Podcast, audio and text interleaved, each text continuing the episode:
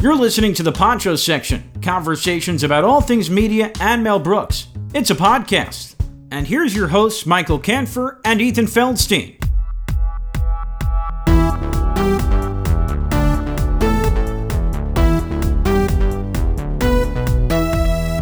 All right, since you're here today, Jacob, I'm going to try and use my, my broadcasting voice. Okay. We'll see how that works. We are joined today by Jacob Wilkins. Jacob, thank you for being here. Ah. Oh, How, how, how'd I do? oh, it was it was so authentic. Yeah. It was uh, it's, it's just a star has been born. No, I think It was it's- excellent. I think it's pretty terrible. I'm going to go back to my to my regular voice. But really, thank you for having us Oh, here. good to And- see you guys again. Yeah, yeah, no, we're happy to have you back and happy to be in a. This is the first time I think we've had a change of location. Yeah, that's not one of our apartments. Yeah, we Oh, usually- well. so this is a whole new experience for I'm all sure of us. A whole new world. I'm sure I've disappointed you. No, no, this is great. Yeah, thanks. Excellent. Yeah, absolutely. So what were we what were we going to bring up today? I mean, I wanted to talk to you a little bit about I guess more of your personal experience in broadcasting. Um, I know we were we went you and me went to the beach yesterday, so we got we got some talking in there. Um, That was that- our pre. That was our production meeting. that's right. It was very girlfriend nice. in the back. Right. Yeah, yeah, she's a major contributor. she slept the whole time, so she was not. Well, you know, some producers do that. I mean, Yeah. that's just everyone's got a different style. Once we started talking sports, she was out. Ah, Yeah. I do it. felt bad when we weren't like I like she seems so comfortable like doing her own thing. Yeah. Like if Yeah. you see someone they're just like sitting there, you're like, all right, let me explain to you like what Mike Francesa is. Not like talking down to them, but like Mhm. trying to loop them in the conversation. But see, uh, Brienne seemed totally content, like not engaging in that. And then Yeah. when she uh, heard something that pu- uh, piqued her interest, she jumped right in. Yeah. That, yeah. No, she was totally okay with that. Right. So Yeah. Have you ever had Brienne on the podcast or your girlfriend? Yeah, let's go for it. No, I mean, oh, you haven't. Oh Yeah. no, we haven't. That'd be interesting. She she walked in once while we were recording, and I don't know if we left it in. We might have. Um, I think both of them have been in the podcast in that capacity, yeah, where accidentally. they've walked in like Right. in the room and They're they're Maybe. extras. yeah, Right. you It's got a- the, you got the uh, the environment. You know, they're they're somewhere in the atmosphere. I mean, Right, right. things are going to happen. You know, there's going to be planes flying by. There's going to be people walking through. Yeah, well, that know, I will it's- warn. Maybe We are in, in the LaGuardia hotspot. Babies. We're in the landing pattern of LaGuardia. Well, no Airport. babies. that, that I can guarantee you. Uh, that I know of, at least. Definitely. So yeah, we were talking, I guess, yesterday about you know broadcasting and how and the industry itself, Mhm. and I guess in your experience, you know, trying to have a thick skin Mhm. with um, with certain, I mean, certain people you come across, and you know, trying to, I guess, showing your reels to people. Mhm. Now, can you talk a little bit about you know that experience? Yeah. So, Yeah. um, by nature, for folks that might not be as familiar with the industry, the way someone in public relations may have a portfolio, or someone in medical school is doing a residency and, and demonstrating their abilities that way, you're really in broadcasting. Your reel is your calling card, Right. uh, or and everyone. There was not one set way. I mean, there are Yeah. different structures to it. I'm still learning the way, but Right. uh, yeah. So I'll send that out to various people, Mhm. and actually, an executive who I like a lot. Uh, I was speaking with a few weeks back. Yeah. And he explained it best in saying it's you're putting yourself when you're in entertainment and sports and this Mhm. broadcasting's entertainment. Uh, when you're putting uh, yourself out there, you are going without a safety net, which means if you ask someone for their feedback, they can say anything. They can say anything they want. You're opening yourself up to criticism Yeah, you're totally exposed. Yeah, and I, I feel like that's the same for actors too. Actors are going through the same thing. Yeah. What's the process of? Is there something similar to acting where you have to go in for? I guess. I mean, I'm sure there's some sort of interview, but is it similar to acting where you go in and you do some sort of performance type of interview, Yeah. or does the portfolio itself speak for itself? Right. So the in, in acting, what I was going to just follow up on your point, Yeah. Ethan, in that I would rather like go there, do something in person, get their immediate feedback. If they think it sucks, at least I know exactly what we saw the same thing. What I find the challenge is in a reel, where usually at least that's what you're sending as the preliminary uh, component. Um, whether you're reaching out to an agent, an executive, you're asking someone for feedback. Um, I things get lost in context. So I might put a clip in, and someone might go, "You got too excited early on." Mhm. Well, maybe that was the most exciting moment of the game Right. or you're affected by if you don't have a loud crowd, then you may come across more excited. Mhm. If you're at Duke or at a Penn State football game, you, you, you want to rise over the crowd, but you don't have to. Not that you would scream anyway, and I don't think I'm a screamer type announcer. That's not my style. But obviously, you have different backdrops. But uh, as I'm, uh, those are just excuses. I mean, at the end of the day, your real is you, work with what you have. Mhm. You um, try to package it the best you can. Right. Um, and then there's this sort of debate of some people think highlights are a waste um, because it's not reflective of an actual game. But sometimes it, it's, people have short attention spans, so they might not uh, want to listen to uh, you know four minutes, particularly on uh, on a video reel, uh, because Yeah. I keep my radio reels longer and don't really do highlights with them because I could listen to uh, a radio interview or a show and keep on doing work. Television, the person's actually required to obviously see it. Right. So, um, but at the end of the day, it's a subjective business. Yes. Um, it's like two people. If if you have two bosses, they're in the same role, and they might handle things totally differently. You might have a guy that's more outgoing. You might have a guy that's really nice, and it's no different in in feedback, whether it's an actor or um, um, in broadcasting. Right. And at the end of the day. I try to take the optimistic view is you just need one person to really like you, and I'm constantly tweaking the reel. I'm just Yeah. making some more changes before you guys get here, got here. Wow. Um, just to dedication. Yeah. yeah, well, it's just constantly evolving. One thing I have that I thought this executive also said that was a really good suggestion. It really compared feedback to a gift, and sometimes you don't like the gifts you get back.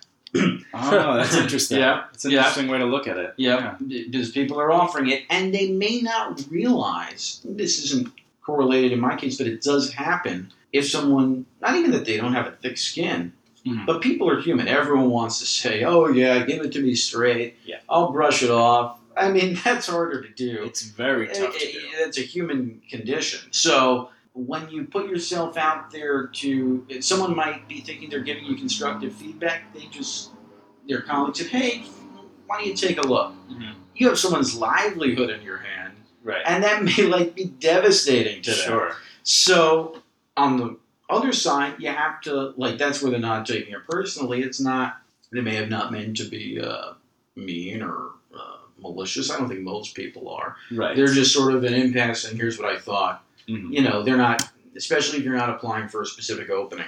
Mhm. And Michael, I never answered your question in that there are sometimes auditions. Mhm. So I'm trying. I'm actually. So it, let's say it's a radio job at a college. You Okay. probably don't need to audition. They- They've heard your tape. Then they're going to have you in uh, to campus, meet with the coaches, meet with sort of do a car wash of like here's a bunch of people. I don't think they would actually have you call a mock game, but and obviously if you've been in your previous job, if you were like um, working at whatever place for five years, I mean they're assuming you know how to call a game Sure. if you're potentially an ex-athlete looking to be an analyst, you know, let's say NFL, uh, Fox, CBS, whatever, you'll probably come in for you know a screen test. They just want to see how you interact with a play-by-play guy or how you interact with a host, you know, and that's a mock audition. And I did one recently for a job uh, I applied for, and it was you know a great experience. I like doing. It. I'd rather, as I said, be in person. Do it in person rather than send something in. Absolutely. I mean, you have to send something in, but I, I'd rather be there. I think I can win over the room in person. Well, that's that's good and that's very confident because a lot of people might crack under pressure. No, I'd, yeah, I'd rather. I I- I'd rather because I think a lot. There's just then then it's their environment. Mhm. You know, uh, there's nothing left to chance. There's nothing. Well, they're, they're seeing everything right up close Yeah. with no editing, Yeah. nothing. It's, Yeah. it's all out there. Yeah. Well, that's really interesting. So when you get certain feedback from people, Mm-hmm. you know, positive or negative, how do you decide how what you're going to take? What you're like I always think with with any sort of feedback, you have to take it with a grain of salt Mm-hmm. because, you know, like you said it's subjective. So how do you decide, you know, what you're going to use, how you're going to improve your reel? I am trying to figure that out. You're trying to figure that out. Well, I, I feel like that's a, that's a tough thing. It's it's uh, no, it's it's. I wouldn't know what to do. I think there are even if you may not uh, love all the feedback, you usually can get one good thing from someone, even in a conversation or a couple of things that could be helpful. Right. I I think one way to break things down is to take away the subjective um, things like some people think you should use just your best stuff. Don't worry if it's a year ago or four years ago. Some people think you should use your most recent stuff. How I look at breaking it down is there's certain things where everyone has a different opinion on. That's hard to quantify Right. and say I'm going to follow your advice or your advice. What I think uh, that this executive also brought up is the one that said feedback is a gift. Is you have to be careful who you send it out to because you probably uh, and I'm talking in terms of just getting feedback on work. Obviously, if you apply for a job and it's required, that's a different story. Right. Um, and in most cases, someone's if you either they're gonna call you in for a you know second uh, interview or follow up or show interest, they're just not gonna they're not gonna critique it. Right. Um, but when you're looking for feedback, I think you you want to really send it out, or I'm trying to almost limit it to people you really trust. Meaning, not that they're going to say exactly what you want to hear, but they're going to communicate it in a. They know how to communicate with you, and so okay. their message is going to be better received and more effective.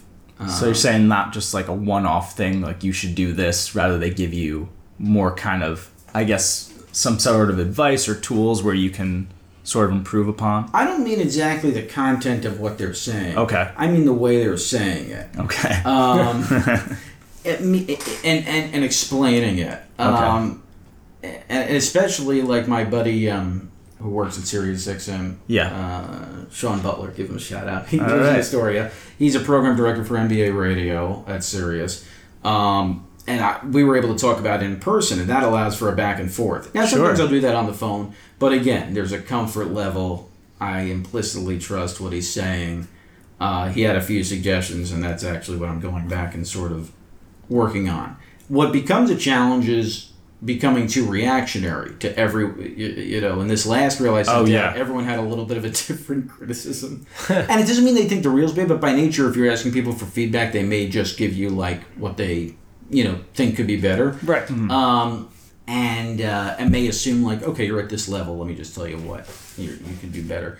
But um, I lost my train of thought. But there was something valuable there. Uh, no, that's great yeah. stuff. I think, Mike, did you have a question? So yeah, I don't really have a question pertaining to how to get into the industry, but now that you are at least somewhere, I'm curious for you. I'm gonna ask the bad interview question. What's the craziest story that you have, like dealing with either somebody that you've interviewed or during a game that you've commentated on? Commentated is that a word? sure, It is. Yeah. is now. That's a word. Called Uh, that you've called. What's like the craziest either event that you were at, Yeah. or Yeah. maybe you were trying to get a good interview and the the process of getting that was insane, or you were having a great interview with somebody and all of a sudden something happened and you're just like, what what's happened? And if you don't want to give names, that's, okay. completely understandable. Yeah, I'm trying to think of crazy, appropriate. Uh, You could describe you could describe something or describe someone without actually giving anything away. no, no, you know that's that. I'm not concerned. Uh, I, That I'll be able to self edit. Okay. Uh, I'm. It doesn't need to be PG either. Right, right. I'm trying to think. There was the Renegades game that I did, the Hudson Valley Renegades. Um, we had a couple of players on the team Robert Dickman, Steve Hiscock. And so there was a pitching change in the middle of the game. And uh, I just calmly said, well, his cock replacing Dickman on the rubber. and I, I didn't know. And our GM called us down after the game. He's like, "You know, what you just said." And I'm like, "Oh, I don't know what what happened." And he, I mean, he thought I think he thought it was funny, but he was just like, "Yeah, don't, don't say that again." So oh, that's great. That's amazing. yeah, yeah. So Oh. those are a couple of funny ones. That's great stuff. That's awesome. Oh, here's a question. Let's tie it back to the original one.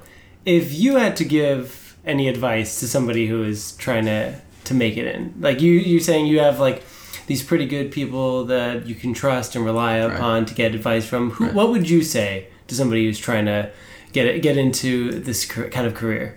Yeah, it's interesting. Someone asked me this. Um, I did an interview yesterday. I usually don't have interviews back to back days. Uh, This is a no big. one asked me. This is a Very- big week for you. You're very, This is very popular. Very in demand this week. Very exciting. uh, I will say for the on-air side of of the business, um, if you if you're not all in, don't do it. Not as a discouraging. It's just not worth it. Right. There's a lot of better things, uh, not better, but different things you could do and probably be very fulfilled. Um, this is my bad marriage uh, that hopefully will improve. Uh, you know, since I was 13. Um, so I think commitment, uh, dedication are huge, and just break, wanting to break in. Being a self starter, it's really a self discipline sort of thing, especially when you're trying to get a career off the ground. Uh, because there's no natural next step to graduate school, uh, to medical school, to law school.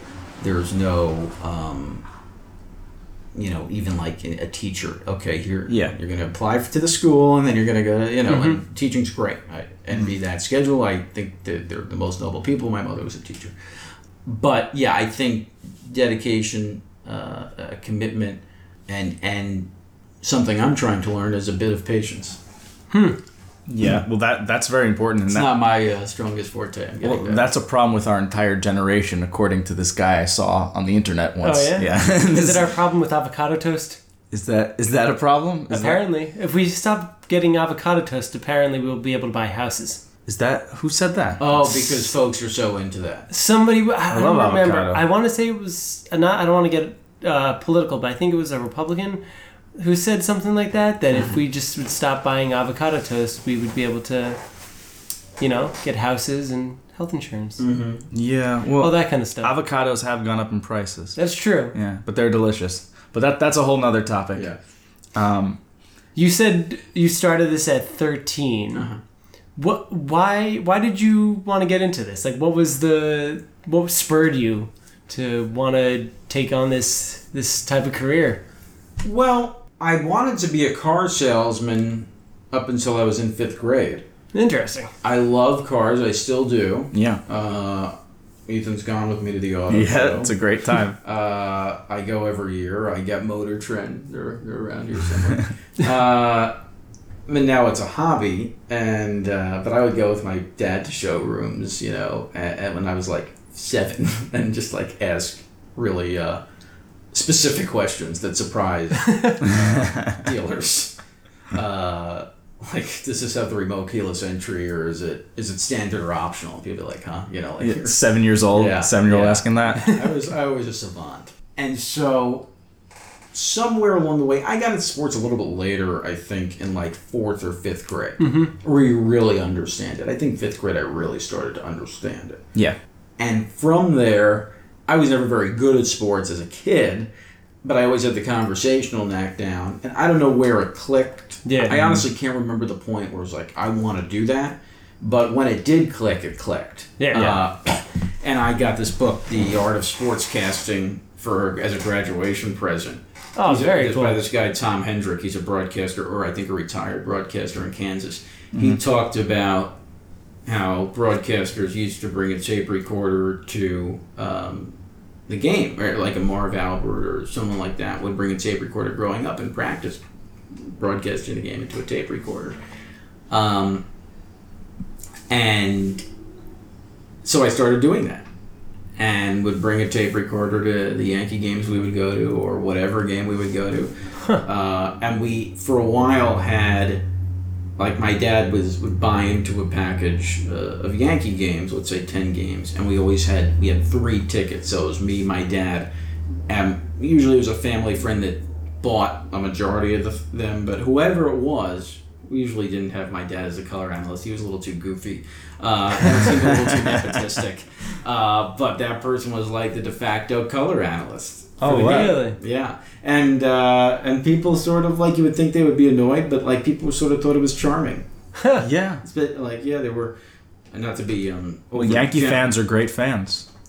Yeah, yeah. I think it, it works at we were also in, we were lower level. Uh, Oh, okay. It works at a, a baseball game, I think. It just uh, that's one of those sports where uh, th- talking about the game while it's going on is just I feel like part of the game when Yeah. you're there. yeah.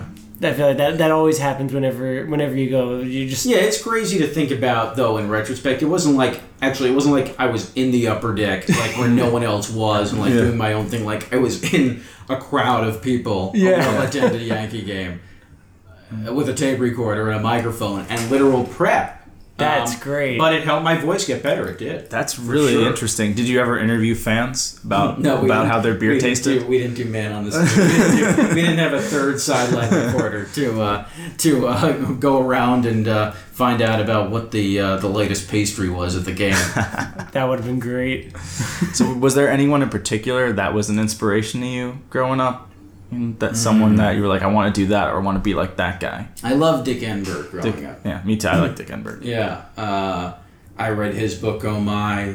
hmm Uh, was I in college by then? Eh, he was definitely a guy. See that you need I a really catchphrase.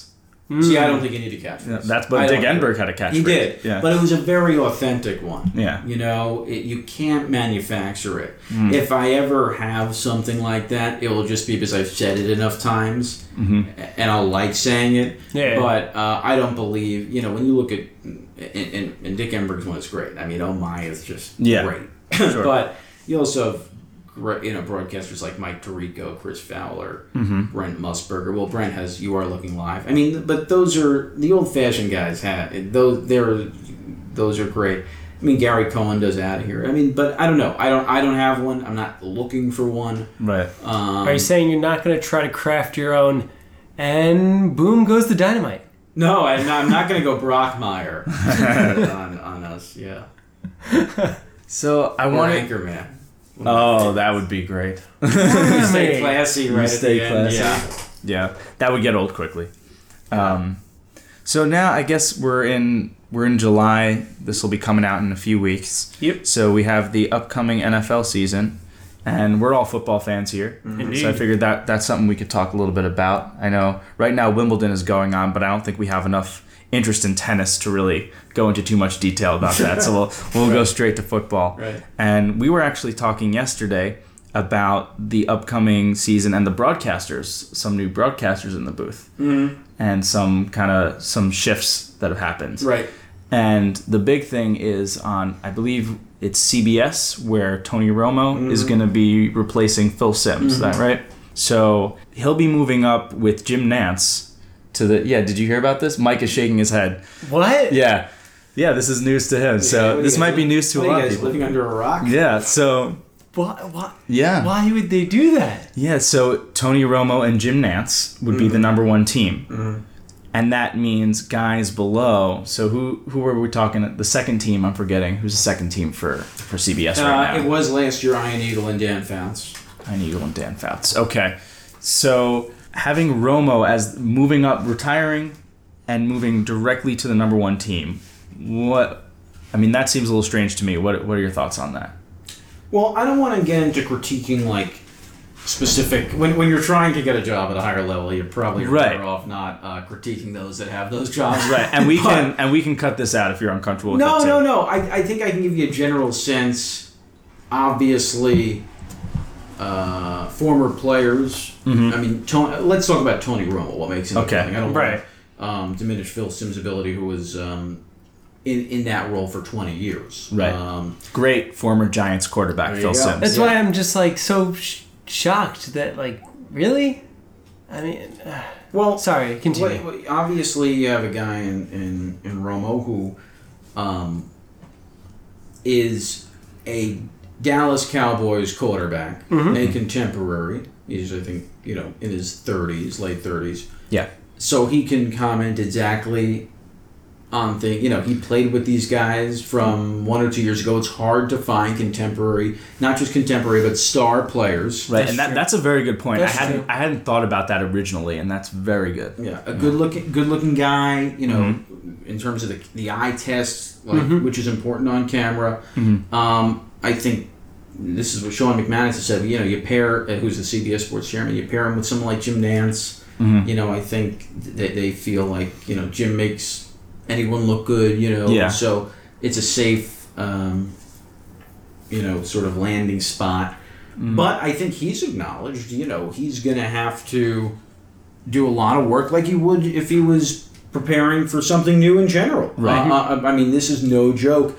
When you're the number one guy and Mm-hmm. it's just you. For instance, we talked about Jay Cutler, Yeah. former Bears quarterback, is now in Fox's number two booth with Yeah. Kevin Burkhardt and Charles Davis, Yeah. who is a uh, veteran analyst. And that's another example of a contemporary too. Right, but it, it's a little different. A when there is a separate panache to being on the number one team. Number two gets great games. Don't get me wrong. And in the NFL, everything balances out anyway. You never know what teams are going to be good. So Sure. Sometimes the the depth chart gets a little uh, over over analyzed in general. But number two, let's say on the historical is, is a very high team, but he, he doesn't have to be the number one. Troy Aikman has been in that role for a while. He's not going anywhere. And Cutler's team with a veteran analyst in Charles Davis, a veteran play-by-play guy in Kevin Burkhardt. That is a safer landing zone. Romo is going to be doing the top game, the national exclusive game at 4 p.m. a lot of the time. He's going to be doing Thursday night. Um, and uh, this is really the first time something like that's been done ever where you just jump into a two-man booth. Boomer Esiason left um, the playing field and went right into the Monday Night Football booth with Al Michaels and I believe Dan Fouts actually at the time.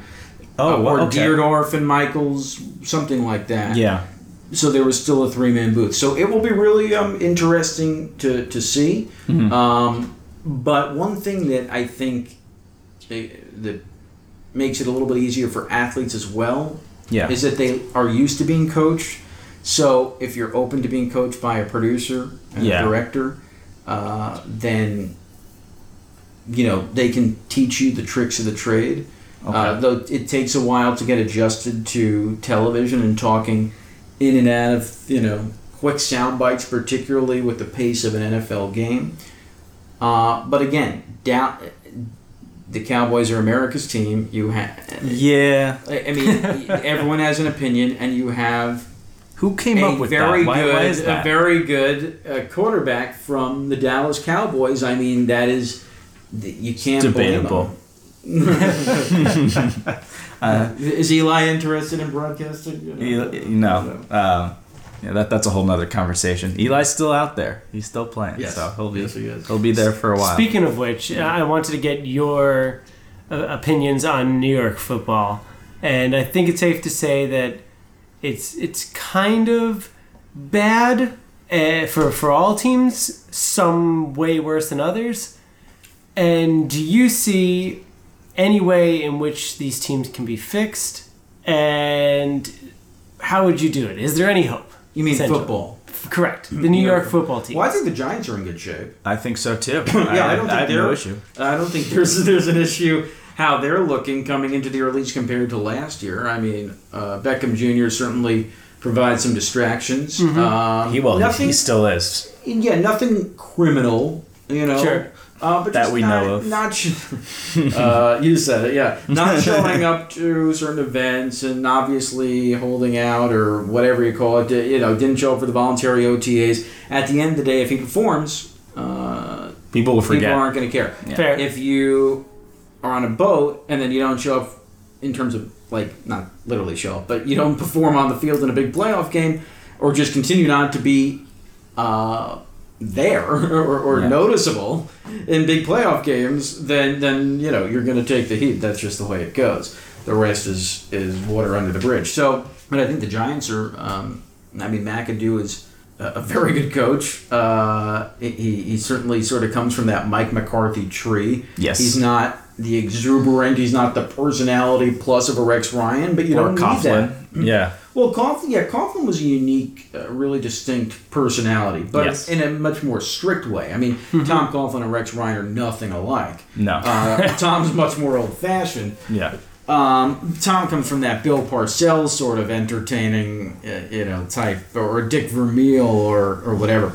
Um, so I think the Giants are, are a team to look out for. Uh, I mean, they've tried to bolster. I think the offensive line, or they, they they have to see if it Yeah. I never like to sound too confident before the season, so Yeah. I go into it with an open mind. But yeah, I'm liking what I'm seeing. All right. Yeah. Yeah. So, that that's let- fair. now Let's move on to your yeah. your guys' team. the other Now- the other team. Well, the Jets, yeah, they they're, maybe the the half isn't so, uh, or the glass isn't so half full. Uh, amongst the That's one fan way to put it. Yeah, and and certainly it all comes down to the quarterback position, right? if you don't have the quarterback, it's going to be very hard to succeed in the league.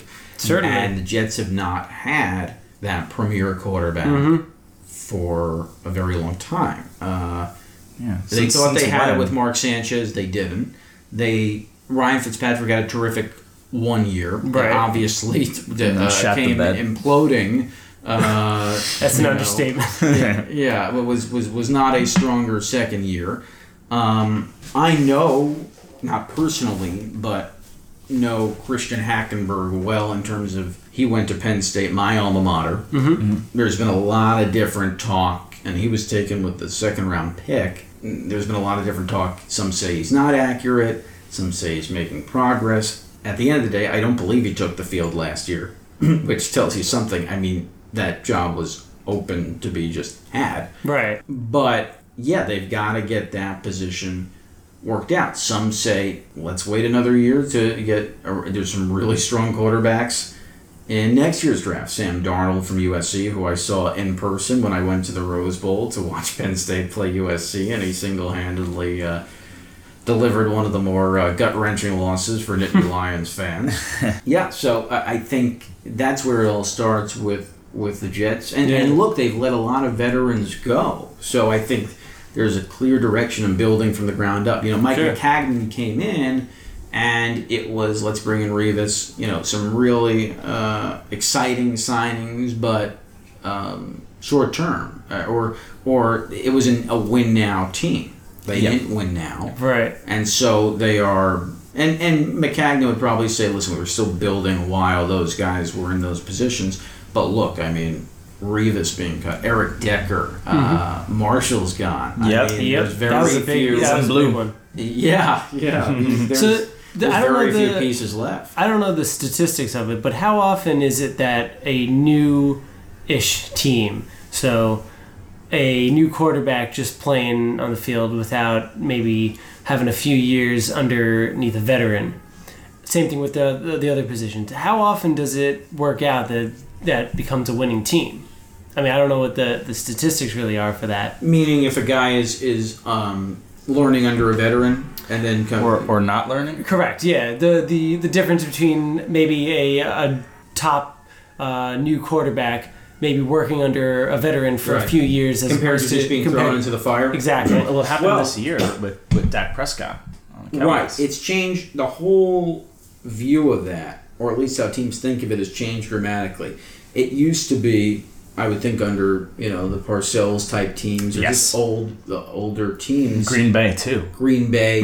Yeah, Aaron Rodgers, though, is an exception in this day and age to Yeah. learn under Favre. but it, but it But worked. I don't know if Favre taught him that much, but he was there. he was Um, there. He, he was on the team. he was on the team, uh, but uh, you know, um, but yeah, Rodgers is one of the exceptions compared to Oh my. Dak Prescott. Did he? Well, Eli was an exception, or, or he at least was. It was in the middle of the first year. But look at now, Andrew Luck. Yeah, Um, there's a lot now. there's a lot now, and it's almost like, oh wait, he's not ready to come. Like if you're a top draft pick and and, and you can't play, Carson Wentz, Yeah. guys that have succeeded. So the learning curve has just been Sometimes though. Expedited. but then sometimes it doesn't work out. Sometimes you get Geno. Well, you get Geno, But I don't think Geno was a starter off the No, bat. Geno wasn't a starter No. off the bat, but you had. Um, I'm trying to think of another example. Russell Wilson was one though that was successful. He started right off the bat, right? Did Russell? Yes, I, I think he was. yes, right a off lot of times it was. Uh, yeah, he just he, he outplayed. I forgot who it was. I don't know if it was Hasselbeck or someone, but Might have been totally Hasselbeck. outplayed outplayed the guy, and that was one he won in training camp. Mm-hmm. Prescott was because what's his name? Uh, Kellen White, I think. Kellen Mm-hmm. someone. for the kid from Oregon. I think he played for the Jets. Yeah. uh, got injured, and they like it was like, all right, down to you. Right. So um, Right, right. yeah. So Dak came in and and he already was was showing strong signs in the preseason. They said, why not? Right. Uh, and obviously Romo was hurt. Mm-hmm. Um, oh yeah, that's how it went. I'm sorry, I'm bringing up the Kellen guy. Romo Romo was got hurt late. Mhm. I think Kellen was in the mix, but Dak was out playing him, Mm-hmm. and he got the job, or both got injured. But yeah, it was Romo's injury that precipitated that. Yeah. So it, Dak Prescott was. I mean, there were plenty of quarterbacks picked ahead of him. Sure. Uh, and to bring it full circle to our discussion earlier about broadcasting and getting noticed, or acting and getting noticed, it's not always the number one draft pick that, or the guy that everyone has their eyes on that ends up succeeding. I mean, Dak Prescott took advantage of an opportunity, and now he's a star. I was watching uh, 60 Minutes yesterday. Uh, it was a rerun, but a, a segment. Uh, I'm Bryan Cranston.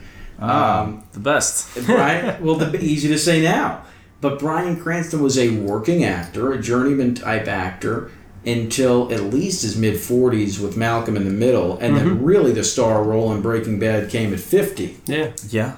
and and now he's on a roll. Yeah. No. But do you think, and this is always a debate, do you think Bryan Cranston got dramatically better from 32 to 45? I don't know. he got noticed. He got noticed finally. He got noticed the by the right role. people. Yep. And and that's the same. in the right uh, uh, plot. and and and luck. You know, things things come together. It happened with Tom Brady. Right. Uh, Tom Brady's a great example. Yeah. He, I mean, he, he is the Aaron example. Rodgers. I mean, no one uh, will forget the. And I always was a pro Aaron Rodgers guy because he went to Cal, and my cousins are from Berkeley. But no one will forget him sitting in the green room and basically sweating uh, profusely as guys came off the board. And then we didn't obviously hear from him for another couple of years as he learned under Favre. Um, so yeah, it's a totally different And that, that's all about patience, right? It all comes back to There you patience. go. patience. Yep, patience and and positioning yourself for success.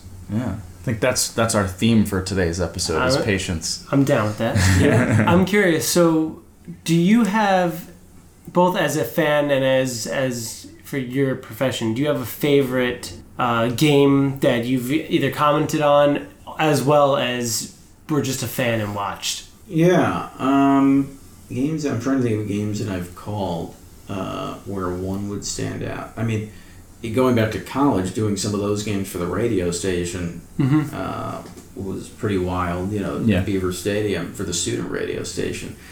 Uh, I just love a good game. I mean, that's where I really know I love the play-by-play. Uh, it's not about the level. I remember what I called the Stony Brook women's basketball game. I just love going to different venues and just like um, seeing the crowd. We so Stony Brook played at Iowa State. That crowd on a wintry Sunday day was it was like ten thousand plus. Uh, wow. a lot of people and a loud crowd in Ames. Wow. Um, I, I, I don't know if they sold out, but they were pretty close. I, I forgot what the, that, that arena holds.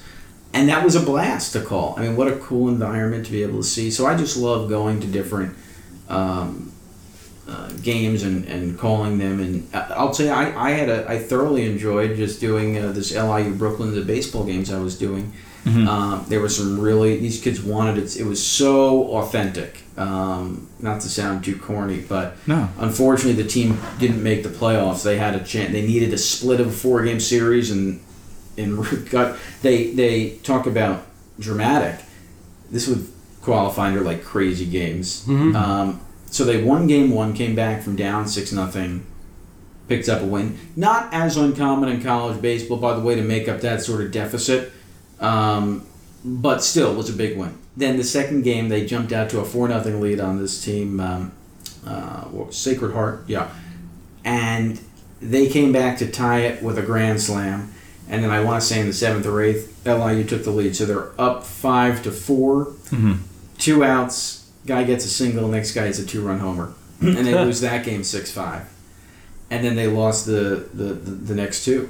Uh, it was the second Wow. game of a doubleheader, and then didn't make the playoffs. And the emotion on these guys' faces uh, Yeah. uh, was so uh, authentic in the way they really cared for each other, and just the it, it was you know that was their season, and, for many that was their career. And I just love talking with the manager. You know, most coaches are just so passionate about what they're doing Mhm. that I just love sort of moseying up, and it's important for my preparation. But talking with them about their team, you know, that's where it, whether it's the New York Yankees or LIU Brooklyn or Stony Brook, yeah, I mean, that's where the the craft, just like an actor, the, the, the craft, the preparation has to be the same. You know, the same intensity. You can't. Yeah.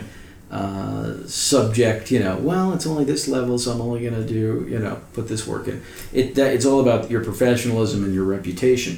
For games that I've been at as a fan, now those are easy to come up with.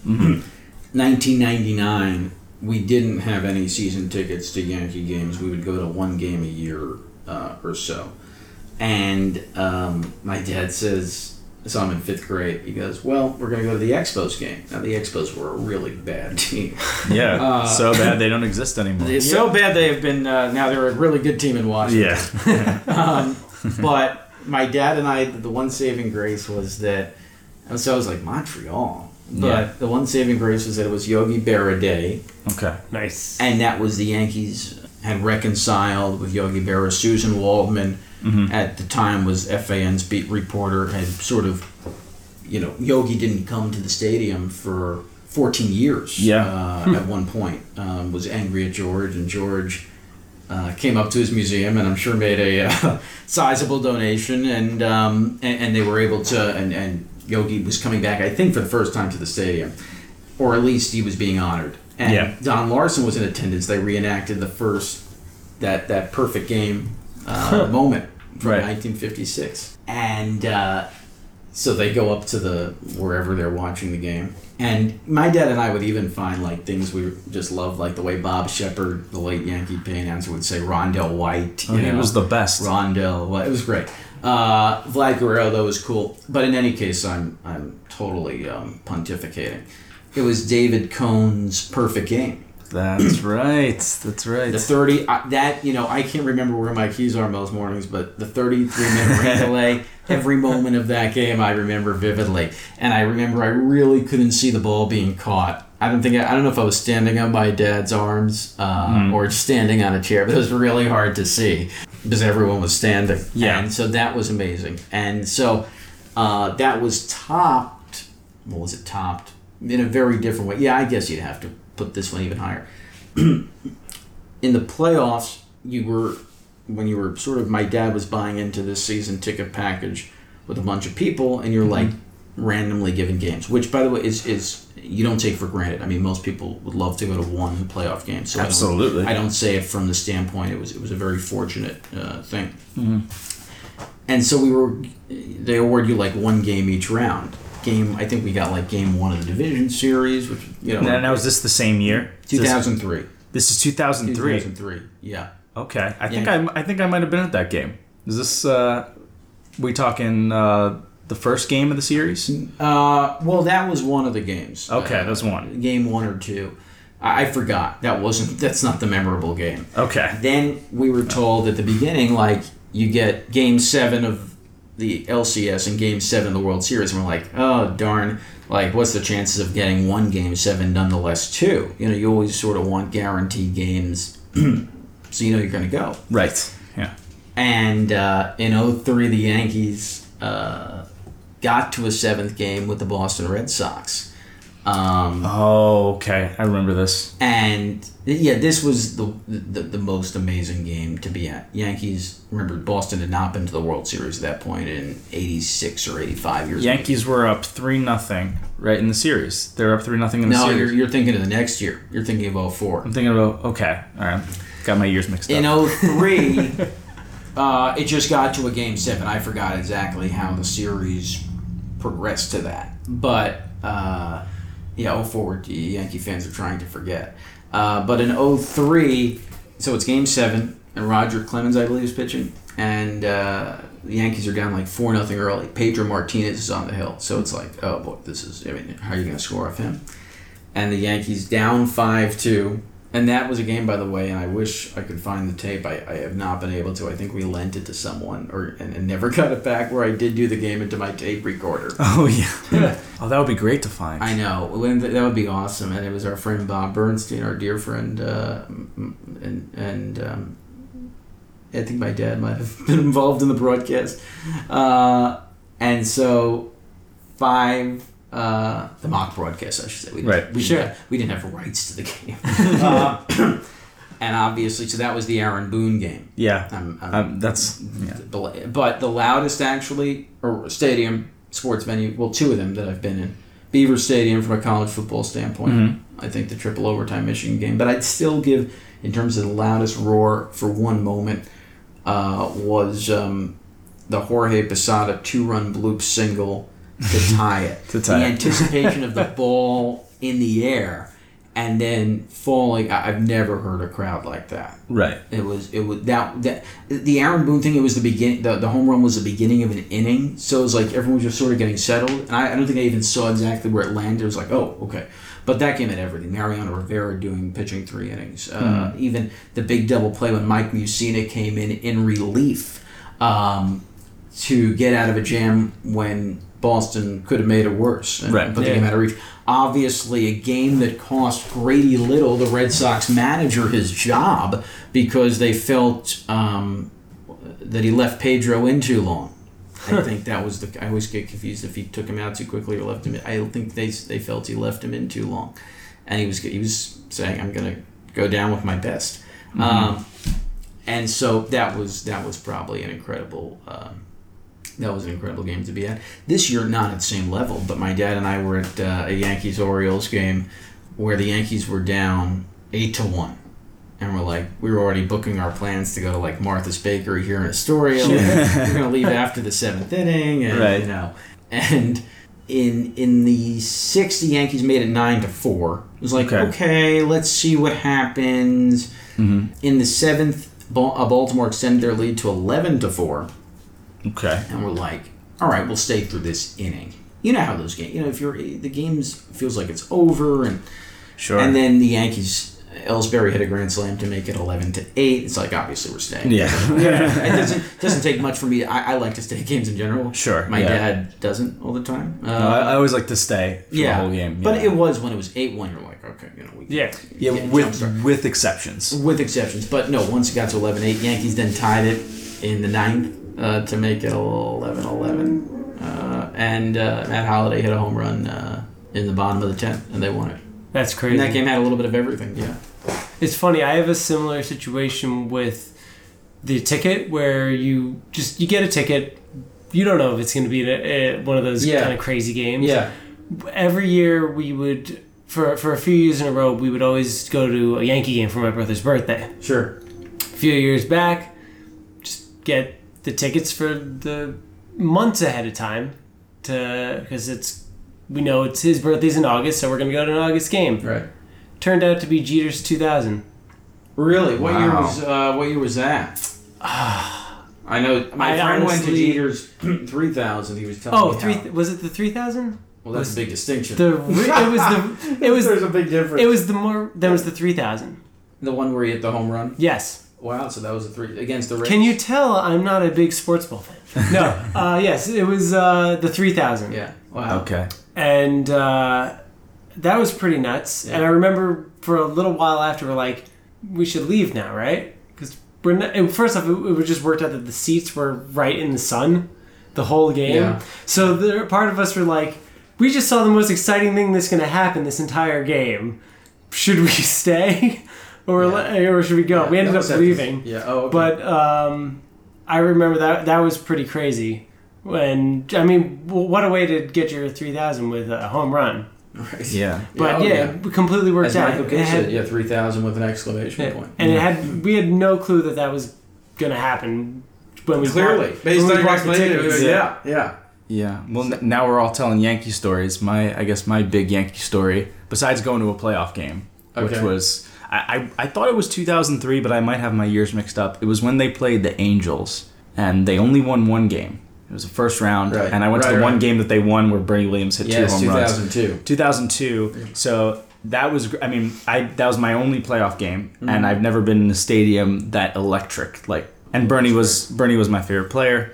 But going back, I think it's '96 or '97. Uh, it was Yankees against the Seattle Mariners, who had they had A Rod at the time, and they also had Ken Griffey Jr. Yeah. He used to always get booed at Yankee Stadium, and you know, he's out in center field and some fan or not fan jumps jumps over and runs and tries to attack him. He like runs onto the field. Oh, the Like, other runs to- on the field. Yeah, ru- Damn. runs towards Ken Griffey and then security guards tackle him. so that was the most exciting thing that happened to me. I never saw anything crazy, no perfect games, no 3,000 home runs. But I did see a fan almost attack Ken Griffey Jr. So Nice. that's my Yankee game story. There you go. Is there a specific sport that you prefer to uh, call, or does it have to do completely with that that game itself and the fans and the Right. just the, the reaction of that specific day? Yeah, I've always tried to be a versatile broadcaster. Um, and the ultimate goal is to do games at a network level where you're doing, you know, whether it's baseball and football or baseball, college football, golf, PGA, you know, just covering events, all Right. sorts of different things. But from a consistent standpoint of it, if you said like, what sport? Now let's let's isolate football for a sec because that's obviously once a week. But baseball is to me the uh, the ultimate broadcaster sport. I grew up around baseball. I love all the dynamics of calling a game. I don't think I, would be a, great hockey announcer. Uh, uh, I love college hoops, um, and and so um, college football I, I think is great. But yeah, so while I love at the end of the day, it's about the games and the stories. Uh, baseball is I think if you can do baseball, you can do almost anything. You look at the great announcers, Dick Enberg, Dick Stockton. Uh, just the, the the drama of the moment is is something else. Awesome. No love for tennis. No love Tennis for is great. tennis is great. I would say it's funny. Like you don't see a lot of crossover in the golf tennis world. Yeah. Like I know golf better than, but I I I, I There's crossover watching football Wimbledon and tennis, today. though. There's football and tennis, Yeah. that- which is interesting. Doesn't Well, really like make Chris a lot of Fowler sense. does college football, and then he Tirico. Yeah, no, I mean y- y- Tirico does everything. Yeah, Mm-hmm. I, I mean uh, no, ten, Wimbledon's great. Yeah, all those events are great. Have you ever Just called a um, a European football game? Soccer. Soccer. Uh, oh yeah, sure. Not in Europe, but We call it I've soccer here in America. I've done a plenty of uh, soccer games Yeah. uh, at the collegiate level. Yeah, I'd be totally lost there because I, I don't follow soccer at I've all. done wrestling. Yeah. Oh, you've done wrestling. I did a track and field championship last year. Oh, we were on very the air cool. for seven hours. Uh, Wow. Well, we, it was me. Wow. It was great. I thought it was, the, the, the Patriot League did a great job, and uh, the guys there, uh, it was at Bucknell, um, that produced it, uh, did were, were great, and they had all these different segments planned. Yeah, it was Patriot League and this company called Campus Insiders. Um, and I loved it. You know, to me, I'll take on anything. Uh, uh, track and field, you know, I, I didn't, you know, if I, if I don't know a sport, I'll learn it. Um, and uh, yeah, that was that was a lot of fun. That's Excellent. great. Yeah. Did you have anything else? I'm good. I think I'm liking these uh, these little like bullet points that we're getting. Not bullet points, like s- phrases and sayings. Like it's all about patience and taking on anything. You're turning into a self help podcast. Yeah. yeah. That's which right. is a very lucrative business. That'll be our next episode. Next episode. Self help with just us. Yep. We'll give you guys some advice. well, thanks for doing this, Jacob. We really appreciate Oh, yeah, it as always. And thanks for doing our, our brand new intro that you guys just heard, I guess. Yeah. Before this episode now, started. now, if this podcast takes off, do I get a royalty cut from that intro? We'll, we'll have that We'll have to- we'll have that Oh, conversation now, in the future. Now, now you're gonna now everyone's buckling up. No one wants to give Uh, away run, profit run, share. run. You know, if we ever if we ever get to that I didn't sign that anything. level, That was poor negotiating Yeah. on my part. We'll, we'll set up a Patreon just for for those royalties. Yes, you'll have an intermediary. no, this was fun, guys. Yeah, thanks. Thanks again. Always, always um, fun to chat with you guys, and happy to do it anytime. thanks. Yeah, being this on. was great. All right, I guess we should go get some dinner, right? Yeah, Let's I'm do it up. I'm very hungry. All right. Well, thanks for listening, guys, and we'll catch you next time. Oh, I didn't realize you were still on for the dinner part.